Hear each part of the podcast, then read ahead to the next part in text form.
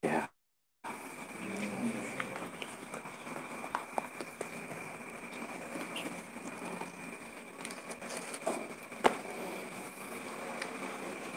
Apa kabar semua? Hai filsuf. Baik, kita akan melanjutkan kajian filsafat Pusmo ya. Setelah sempat terjeda waktu itu dengan Ramadan, kita semua menjadi spiritualis.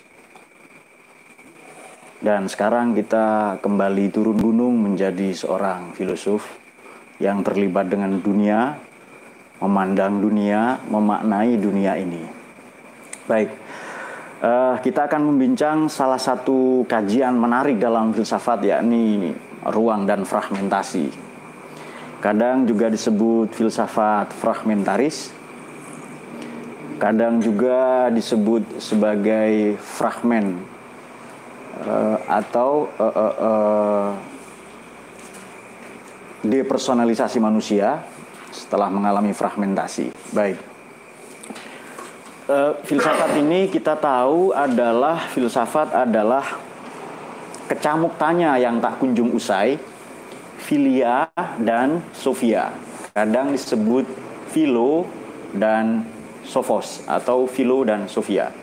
Tapi di buku Filsafat Timur yang saya tulis itu saya menyebutnya sebagai filia. Ada kajian mengenai cinta filial. Malam ini dosennya hadir. Filia dan sofia. Filia dan sofia. Filia ini cinta, sofia bijaksana. Cinta pada kebijaksanaan. Artinya apa?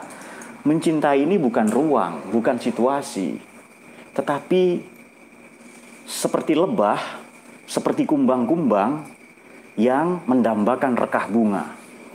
Proses mendamba adalah proses fragmentaris, fragmen-fragmen yang retak, yang tak selesai. Oleh karena itu, filsafat yang tak tuntas. Oleh karena itu, filsafat adalah kecamuk tanya yang tak kunjung usai. Filsafat adalah rimbun, adalah rimba raya tentang pertanyaan-pertanyaan yang kalau selesai sudah ditemukan hakikatnya, maka ia bukan filsafat. Boleh jadi ilmu, boleh jadi sains, boleh jadi ideologi, boleh jadi agama. Oleh karena itu, hasrat filsafat untuk menemukan totalitas terhadap realitas yang dikajinya, hasrat itu pasti ini bahkan sebelumnya dicurigai sebagai agama, teologi yang menyusup ke dalam filsafat. Bahasa filsafat memang sulit dipahami. Itu Anda harus tahu, filsafat sulit dipahami. Jadi definisi filsafat itu apa? Filsafat adalah sesuatu yang tidak definitif. Itu definisi saya. Kalau filsafat ini didefinisikan dengan gampang, dengan mudah, maka ia bukan filsafat. Boleh jadi sosiologi, antropologi, ekonomi, rumah tangga barangkali. Jadi filsafat, makanya ciri-ciri yang belajar filsafat ini, belum semenit saya bicara sudah ada yang disergap oleh rasa kantuk. Nah, saya tidak tahu yang mana atau siapa, pokoknya begitulah itu. Jadi filsafat ini samudera rimba raya dunia tentang tanda tanya. Jadi ketika atau begitu filsafat ini tergoda untuk mencengkram realitas dengan totalitas, maka filsafat ini turun derajatnya menjadi ideologi atau turun derajatnya menjadi agama. Dianggap sesat, nggak apa-apa. Kok begitu ya? Biarkan saja. Memang tugas filosof ini, kata Nabiullah Socrates, kata Socrates, adalah membuat orang-orang kaget. Itu biasa, filsafat begitu. Baik, mari kita mulai kuliah tentang ruang dan fragmentasi sedikit ya, mukaddimahnya, baru nanti kita masuk pada kajian mengenai tubuh, kesadaran, dan kuasa. Ada dua buku di perpus itu, entah di mana sekarang rimbanya. Mula-mula begini.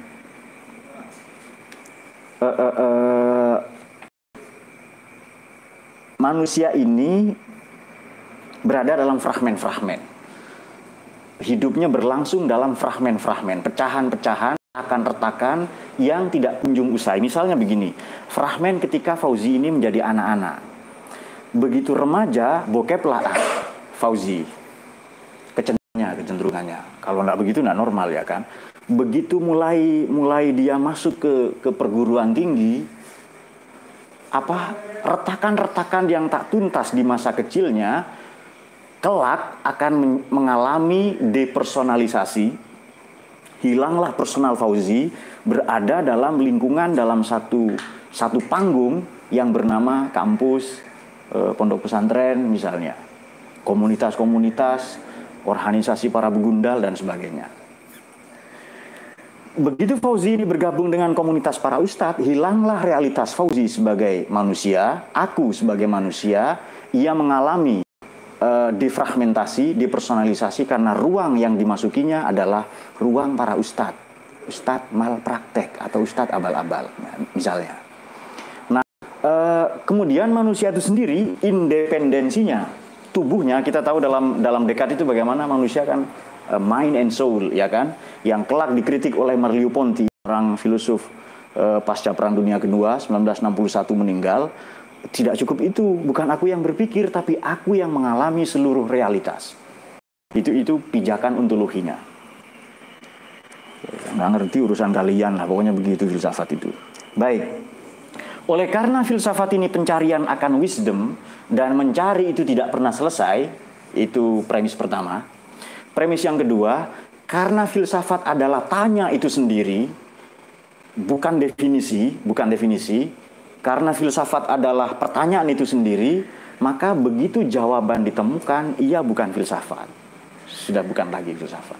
Jadi orisinalitas filsafat adalah pertanyaan-pertanyaan, kecamuk tanya, yang kalau manusia menemukan jawabnya, maka bukan lagi filsafat, mungkin ilmu, mungkin sains, mungkin apa saja.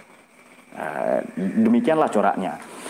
Jadi bukan pencapaian, tetapi karena filsafat senantiasa membelum, menjelang, maka filsafat adalah dambaan akan Sofia itu sendiri. Maka Socrates pun menyatakan, kalau kita akarnya sampai ke Yunani kuno, Socrates menyatakan bahwa saya bukan orang yang bijaksana, tapi saya seeker of wisdom. Saya pencari kebijaksanaan.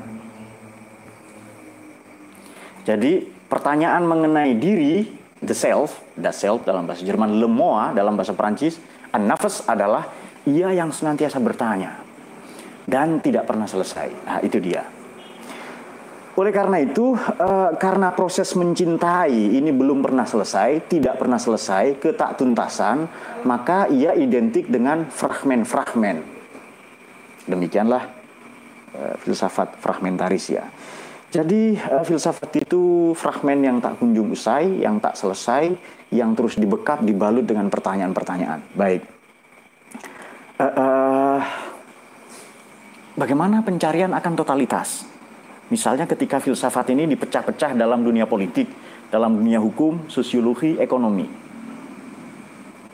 Memang dicurigai ya, saya pernah mengulas ini bahwa manusia itu satu kakinya berada di agama, satu kakinya berada di filsafat, dan itu dibungkus oleh negara. Manusia bisa bermain-main dengan itu, karena pada manusia ada der Wille Zurmach, ada will to power, ada hasrat, ada kehendak untuk berkuasa. Semoga ditangkap poinnya. Oleh karena itu, kan coraknya begitu filsafat fragmentaris tadi kan. Maka pengetahuan Wissenschaft ya, sains, maka pengetahuan vidya dalam bahasa Sanskerta, maka pengetahuan itu satu, tidak boleh memiliki klaim kebenaran mutlak atau totalitas. Nomor satu itu ilmu ya.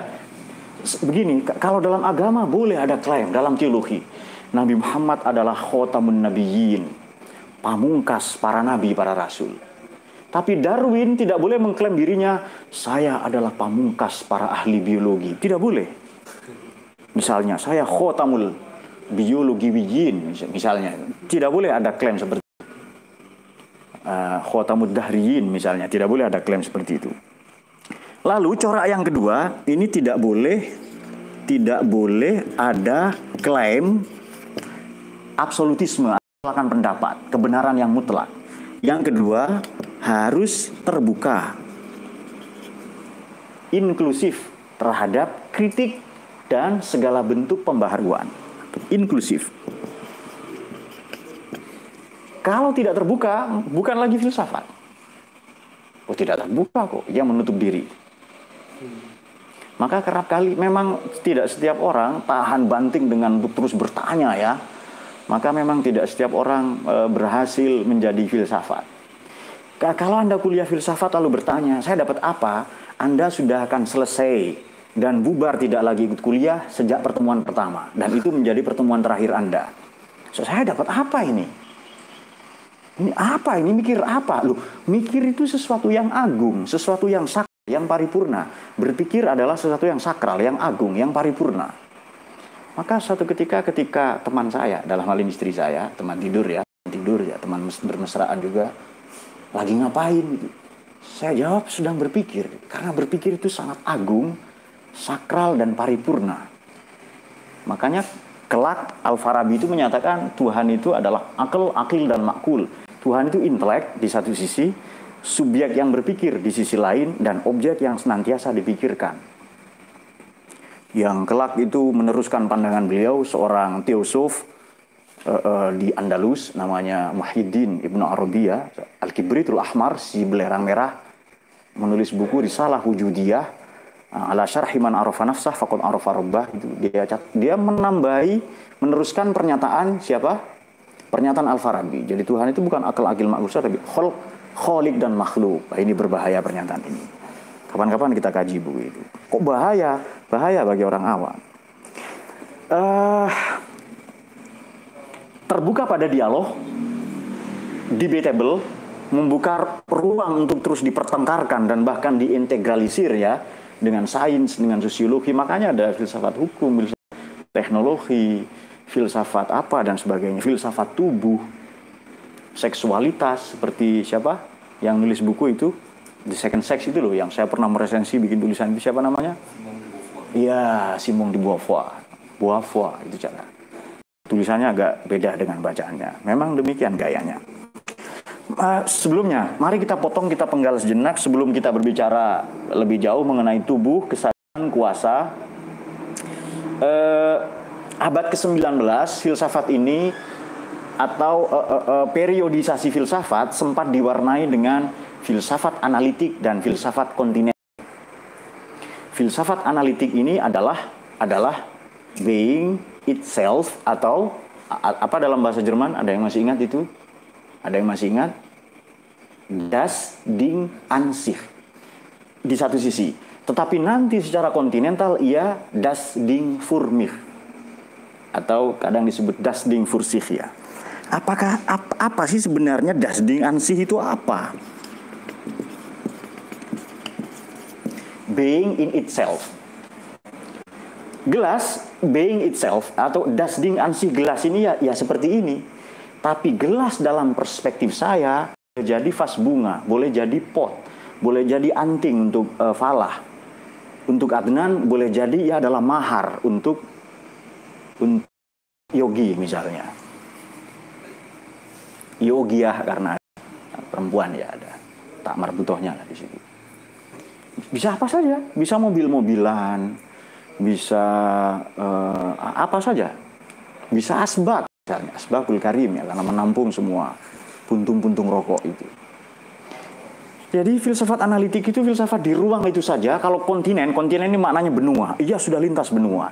Filsafat manakala diamati dari perspektif kebudayaan, secara politik, ekonomi, lifestyle, gaya hidup manusia. Makanya orang-orang seperti Jean-Paul Sartre, ia membedakan ruang dalam studi-studi seperti dalam studi-studi apa itu mengenai eksistensialisme ya.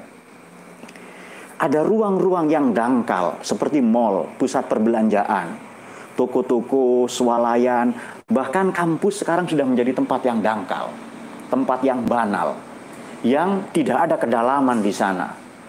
Orang-orang membaca apa ingin serba cepat, fast reading. Padahal untuk sampai pada makna, dan kalau perlu membongkar makna, membongkar atau melakukan demonumentalisasi pada makna, yang sudah monumen itu, didemonumentalisasi, dibongkar lagi, harus slow reading, membaca kitab suci. Lurini seperti membaca seorang perempuan atau wanita, harus slow reading. Tidak bisa fast reading itu. Perempuan adalah apa yang padanya terdapat kelamin lubang-lubang. Maka kita punya filsafat mengenai lingga dan yoni, ya kan? Nah, itu dia. Jadi das Ding Furmich adalah filsafat kontinental, ya. Demikian juga kalau ditarik dalam makna misalnya kalian jomblo. Jomblo analitik adalah jomblo kesendirian,